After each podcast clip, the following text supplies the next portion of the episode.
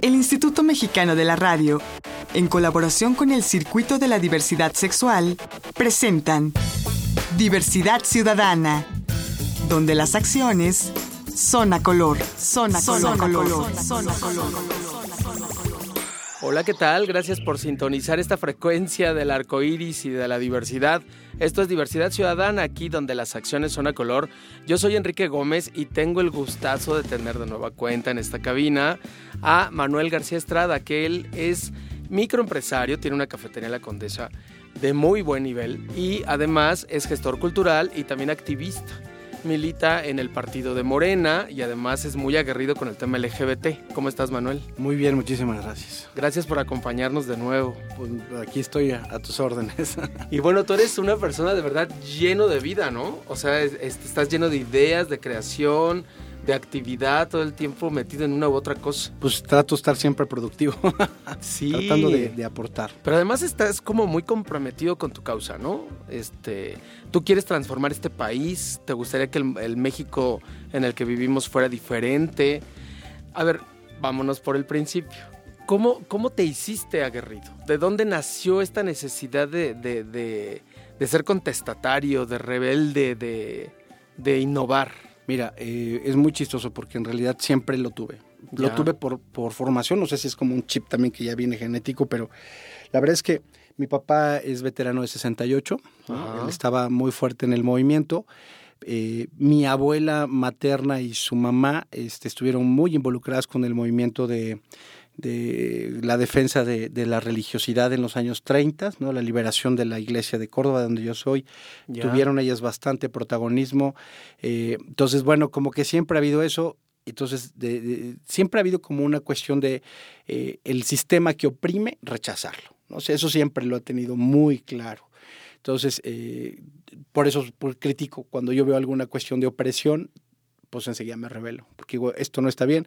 Y pues si es por familia, pues ya lo traigo, ¿no? O sea, es, no, es genético no puede haber una visión del mundo, se acabó. Claro. Ahora, todo esto que de lo que hemos descrito de ti, también desde un punto de vista gay, porque tú eres abiertamente gay. Sí, yo llego un momento en que me di cuenta que el, el no decirlo en abierto, aunque estuviera yo fuera de closet de mi vida privada o en mi círculo social, el no expresarlo así en, en, los medios de comunicación donde yo he trabajado, porque he sido columnista, he, sido muchas cosas en toda el segunda de, la radio, me di cuenta que si yo lo decía, las cosas cambiaban, porque entonces ya no es igual estar denostando a alguien a que lo tengas enfrente, ¿no? Ya no es igual decir, se me hace que ese es Joto, ¿no? Ah, pues sí soy Joto. Ahora dime ¿por qué me atacas? Eso, porque ese tema a mí me vale, ¿no?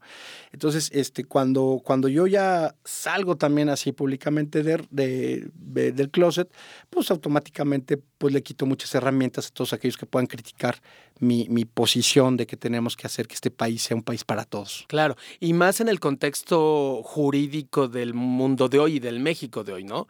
En donde ya hay sentencias de la Suprema Corte, ya hay leyes a favor de la diversidad sexual y en donde desarmas a cualquiera que intente ofenderte o discriminarte por el tema de orientación sexual. Sí, me da mucha risa. Mira, recientemente, justamente estando develando ¿no? a medios de comunicación que, que no son nada buenos con la gente, que mienten mucho. Este, de pronto de un medio de comunicación veracruzano empezaron a atacarme diciendo que yo tenía una sexualidad deshonesta porque no decía que yo era gay. Y yo dije, llegan tarde, chicos. Tenemos años que todo el mundo sabe esto.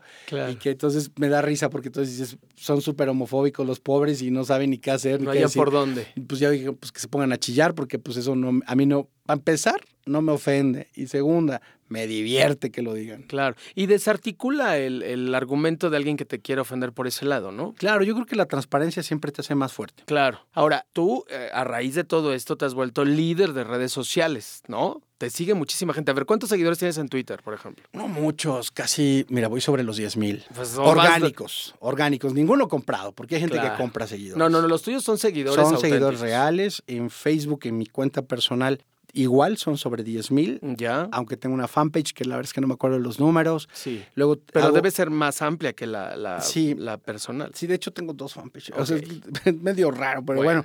el asunto está que es- está eso. Además participo en un colectivo, que es el colectivo Chairo de Confianza, El Hijo del Rayo.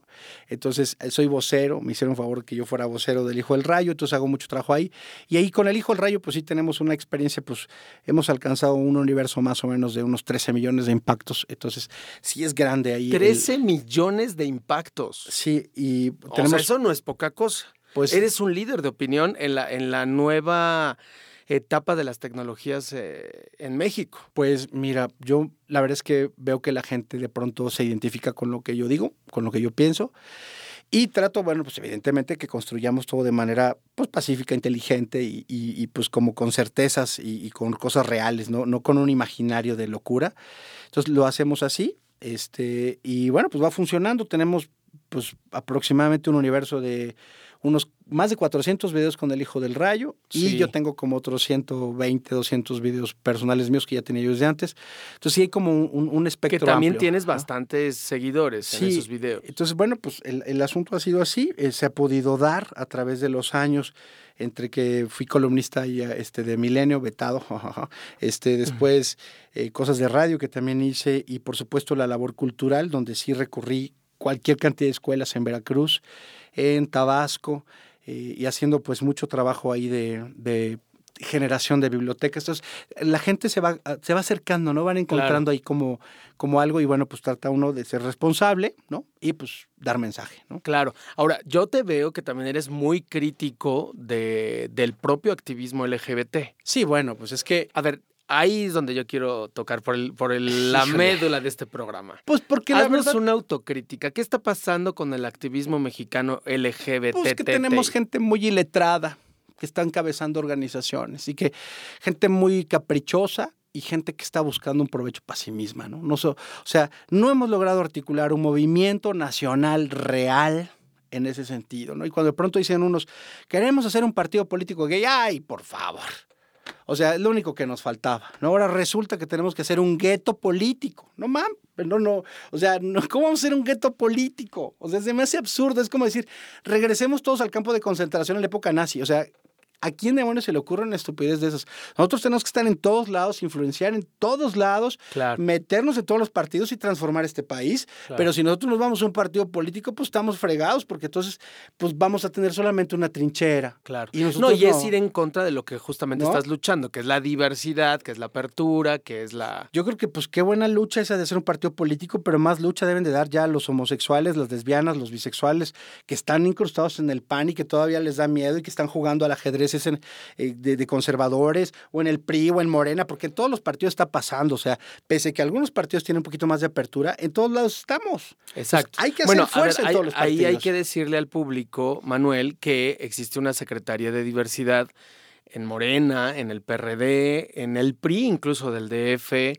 Del eh, DF, pero sí del quiero, DF. mira, sí quiero comentar esto A porque- ver. para precisar. Venga. Sí es eh, el Movimiento de Regeneración Nacional el primer partido y el, el único que realmente tiene una Secretaría Nacional con una orden de Consejo Nacional de que todos los, eh, todos los comités de esta organización tengan una cartera de diversidad. Es, es- es muy impresionante. Yo En estoy- Morena. Sí, yo estoy muy Pero en impresionado. PRD también. No lo tienen los, en los estados. En casi todos, no, No. en todos, faltan, pero sí Y tiene. no hay un, una, no hay un acuerdo de una consejería nacional donde digan esto es prioridad. O sea, eso no lo tienen. Entonces, eso a mí En el caso del PRD sí, acuérdate que hay un secretario de diversidad que pertenece al Comité Ejecutivo Nacional, el de Toño Medina, que ahora Ajá. encabeza. Ahora, te va- van a salir a denostar. Ok, el Morena tendrá toda esta estructura, ta, ta, ta, pero López Obrador a veces no asume el tema. ¿Es problema de él? O sea, mira, a ver, tú como militante Morena, ¿qué no, no, no, es que mira, hay que precisarle también a, a la gente esta. A ver. El- yo soy consejero consultivo Ajá. propuesto por la Secretaría de Diversidad de Morena. Que es la que encabeza Temístocles. Es la que actualmente encabeza Temístocles. Ya. Ahora, soy consejero consultivo que por ordenanza de un artículo del Estatuto Interno de Morena dice que tiene que haber expertos de diversos temas, diciéndole al partido como por dónde vamos. Claro. Entonces, eso también es una cosa única. Y estoy ahí bajo dos condiciones que puse para, para, para la Secretaría esta en su momento cuando me propusieron. Una, les dije, no voy a militar, no voy a afiliar por esta razón. Dos, no voy a obedecer a López Obrador. O sea, sí tengo un derecho a disentir, cosa que en el Hijo del Rayo lo hemos hecho hasta en video. Decimos, todos tenemos derecho a disentir. Explica a la gente, ahorita que termines, qué es el Hijo del Rayo, porque ese es otro tema. Es un colectivo, el colectivo que, con el que hacemos mucha producción audiovisual para formar a las personas, tanto en lo electoral como para debatir temas que en este país no se debaten, como ateísmo, como izquierdismo, como anarquismo, vida republicana, fomentamos la lectura. Son temas que de pronto no se tocan mucho en los medios normales de comunicación, pero en la red lo estamos haciendo con fuerza. Entonces, este, el derecho a disentir. Entonces, obviamente, pues el señor Obrador, evidentemente, tiene derecho a disentir sobre el asunto gay. O sea. A ver, ¿es homofóbico o no lo No, no es homofóbico. ¿Necesita un taller de sensibilización en materia LGBT o no? sensibilizado. Entonces, ¿qué es lo que pasa? Pues la, gente no oímos bien, no vemos bien, eh, hay, eh, o nos dicen, nos cuentan mal. De ¿Qué eso, pasa? De eso estamos, es, es, como un debate muy importante. Porque yo te voy a decir una cosa. Yo, por ejemplo, la última vez que le preguntan algo así, porque de ahí se agarran para, para atacar a Andrés, yo afortunadamente tres veces, tres veces, no, no más, pero he podido hablar con él y lo he tenido muchas más veces en, cerca de mí eh, cuando estamos trabajando en, el partido, pero eh, sí te puedo decir que él puede decir una cosa y enseguida la Secretaría de Diversidad dice no. Y en el Consejo Consultivo, mira, yo fui el que debió haber separado y decir, llamamos al compañero Obrador a, que no esté dando esas declaraciones y lo vi de otras personas que no son gay, expertos, doctores, pero al final es un, es un partido con diversidad. Entonces yo te digo, el, presidente nacional de Morena puede decir que quiere llevar a votación un tema, puede decirlo. ¿Qué le va a decir la Secretaría? Que no está en, los derechos no se votan, ¿no? Ok, ese es un asunto interno de partido, ¿no? Si el señor fuera un dictador, pues diría, aunque diga la Secretaría lo que diga, no se va a hacer y se acabó. Pero el señor es demócrata. Entonces, como es demócrata, dice, bueno, la Secretaría toma esta posición, los consejeros consultivos toman esto, eh, tantos militantes dicen esto y no impone nada. Claro. Déjame hacer una pausa, Manuel, porque ya se nos fue el tiempo. No nos tardamos nada. Estamos platicando con Manuel García Estrada, que es activista político de los derechos LGBT, eh, gestor cultural y además microempresario. Regresamos. Estás escuchando Diversidad Ciudadana. Regresamos.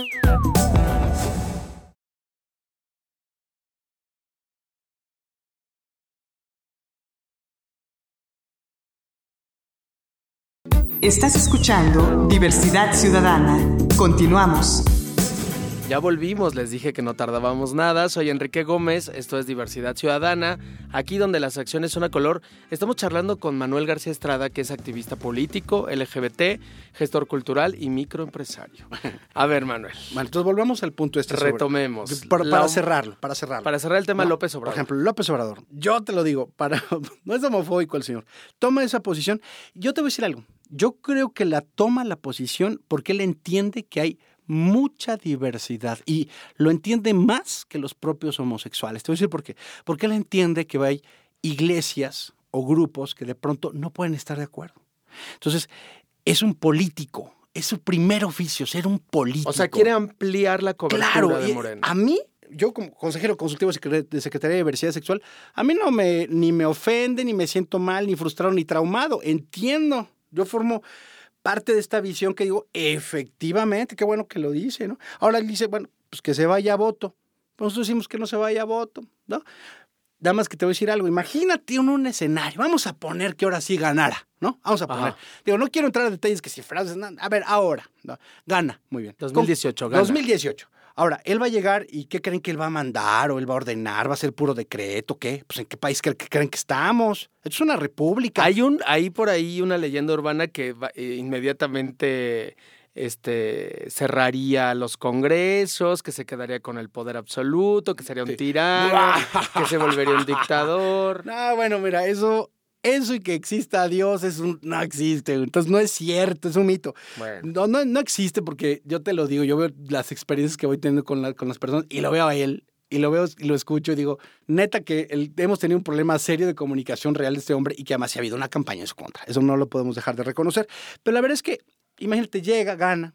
¿Cuánto te gustaría que ganara el porcentaje en el Congreso Morena? 40%. Tiene que negociar con otros partidos. Bueno, el Senado igual. O sea, no llega con un poder absoluto, si llegara con un Congreso 100% o por lo menos del 60%, pues toda te la voy creyendo, pero toda está la Suprema Corte. Hay el tres ejército, la Suprema Corte. No, pero hay tres poderes, hay tres poderes. El ejército pues, se tiene que someter a lo que los civiles decimos porque es el pacto que tenemos en la federación. Pero en el caso de la Suprema Corte, la Suprema Corte sí puede armar pancho. ¿No? Entonces, y ellos son independientes. Entonces, es esta visión de que va a llegar una persona, es porque toda tenemos esta onda mexicanizada de que tenemos un papá que llega al poder y es lo tenemos que superar y es paternalismo y es machismo y de ahí viene toda la dictadura en casa y los policías en casa y por eso no puede ser joto, ¿no? Porque eso es antimacho.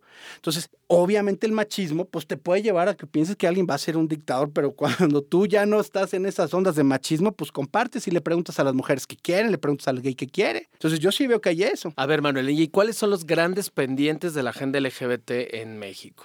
Muy importante. A ver. ¿Por qué no hemos logrado consolidar nuestra fuerza en todos los estados para que se reformen todas las constituciones de los estados? Para el tema del matrimonio igualitario. Seguimos con los sombrerazos. Yo estuve en la manifestación que tuvimos el día que llegó el Frente Nacional de la Familia, el Ángel de la Independencia, y yo estuve del lado de, obviamente, de nosotros. Y sabes qué, era una vergüenza ver que nosotros éramos unos 300 gatos de este lado, del otro lado un chorro de acarreos, acarreos. Pero oye, ¿Cómo carajo vas a un, a un, desfile del orgullo que ni siquiera es desfile, que ni es de orgullo? O sea, que es una basofia, eso, eso que pasa es una basofia, con comités ya aniquilados que ya no tienen ni idea del México de hoy y a fuerza quieren ser los dueños de ese desfile mal hecho, ¿no? Entonces, para eso sí pueden estar. Para la pachanga. Para la pachanga, para el, para el relajito acá pero para irse a plantar a los derechos, oye, era una vergüenza, nosotros tenemos que ser los que estamos ahí. Claro. Entonces imagínate que había provocaciones del Frente del, Nacional de la Familia, pasaban para este lado y se paseaban entre nosotros buscando bronca, nadie les hizo nada. Pero si uno de nosotros se fue con una bandera del otro lado, se armó un pancho. Claro. ¿Y cómo los defiendes estos? Entonces, yo sí te digo que ahí falta. Y falta porque hay, hay una hipocresía de parte de todos los homosexuales. Es muy chido poner en Facebook, soy gay, ¿eso qué? ¿Eso qué? ¿Que seas gay qué? ¿Qué, qué, haces con tu familia? ¿Qué haces por los demás? ¿Dónde estás en los momentos en los que se te o sea, Ay, sí, yo quiero... O sea, fue una ridiculez y que se pusieron arcoíris, espérame, en Facebook sobre el matrimonio gay en Estados Unidos. Y cuando se aprobó aquí, ni lo pelaron, son unos malinchitos, son unos ignorantes, toda esta bola de homosexuales que no, agarran sus valores. Pero a ver, ¿cómo resolvemos eso? ¿Qué pasa? Pues ¿Por qué hay ese desinterés? Pues porque siguen siendo inseguros, porque siguen no creyendo en su valor como personas. ¿Es un tema de autoestima? Es un tema de autoestima. O sea, imagínate que entre nosotros tú entras a una aplicación de ligue como es el Grinder, ¿no? Ajá. Y, siguen diciendo estas estupideces de eh, quiero un atlético que esté musculoso, que Ojos de color, no, sí, este, que sea este, nórdico de cuerpazo, que tenga millones de pesos y para que me hable. Y si, no, si eres gordo, feo, chaparro y prieto, no me hables. Oye, si nosotros nos discriminamos, ¿qué respeto van a tener los demás por nosotros?